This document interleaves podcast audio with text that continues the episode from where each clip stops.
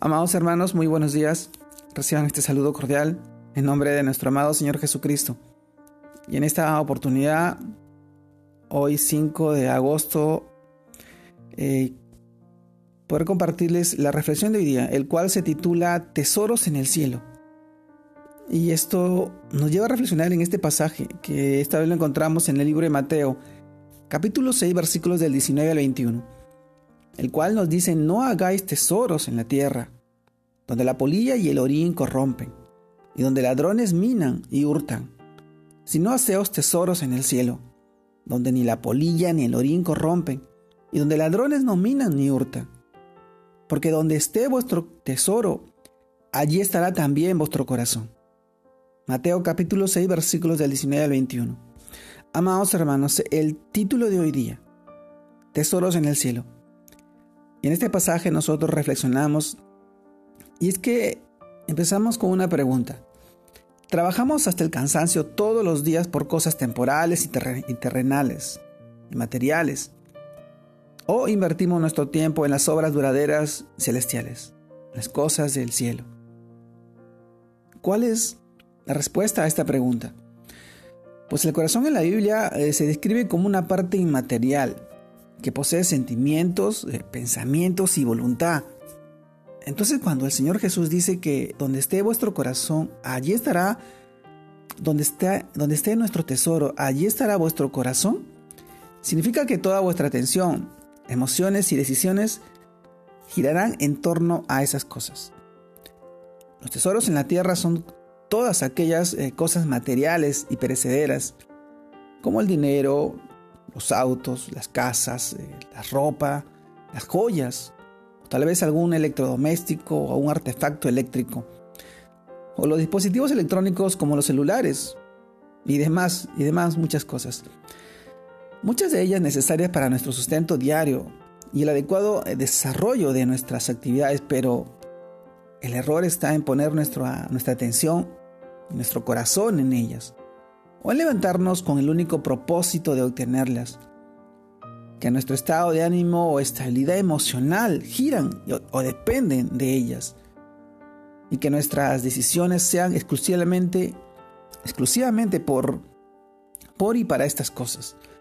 De cierta manera es hacernos esclavos de cosas materiales o tesoros que no tienen ningún valor duradero o eterno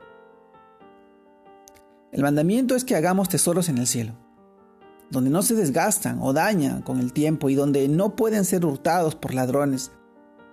Para acumular dichos tesoros es necesario trabajar en los intereses de nuestro amado Rey Celestial, que es quien recompensa a los que le buscan y le obedecen. Su propósito es que hagamos discípulos por todo el mundo, que seamos ministros de reconciliación, de amor, de unión, que llevemos las buenas nuevas de salvación, el Evangelio a toda persona. Y algo bien importante es que a través de nuestra vida nosotros reflejemos el carácter compasivo, misericordioso, tierno y humilde de nuestro amado Señor Jesucristo. Que las demás personas conozcan a Jesús por medio de nuestra mirada, de nuestras palabras, de nuestros actos, de, de nuestro testimonio. Siendo silenciosos y hasta, y está sufriendo que en nuestra vida, que, que sea un fiel y vivo testimonio del gran amor de Dios. Amado hermano, pregúntate hoy y reflexiona dónde está tu corazón hoy en día. Examina si tu, tesoro es duradero o tan solo pasajero. No es tarde para pedirle a Dios que transforme tu vida y te permita, por su gracia, hacer tesoros en el cielo. Amados hermanos, tesoros en el cielo cuán importante es hoy en día hacer tesoros en el cielo. Y tú te preguntarás, ¿cómo puedo hacer tesoros en el cielo? ¿Cómo puedo transformar mi vida? Y es en base a su palabra, en base a su evangelio. Si necesitas transformar tu vida o cambiar una parte de ti, una actitud, es que necesitas de Dios, necesitas, necesitas de nuestro Señor Jesucristo. Él quiere ir a transformar tu vida hacerte instrumento de bendición para ti, para tus hijos, para tu familia, para tu hogar, para tu entorno.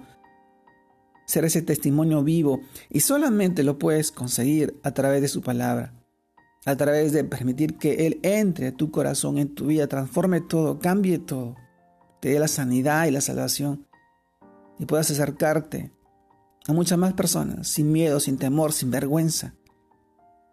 Porque Dios te da esa facultad. Él pone dones y talentos en tu vida. Te hace nacer de nuevo, una criatura nueva, un nuevo nacimiento espiritual que te permita ver y entender las cosas de Dios, las cosas de arriba, las cosas del cielo. Y este es el tiempo perfecto y preciso para acercarte a Él. Te mando un abrazo, Dios te guarde y te bendiga, que sigas creciendo en el Señor, afianzándose su palabra y fortaleciendo la vida de tus hijos, tu familia y tu vida, para bendición de muchas personas. Dios te guarde y te bendiga. Saludos a todos mis hermanos.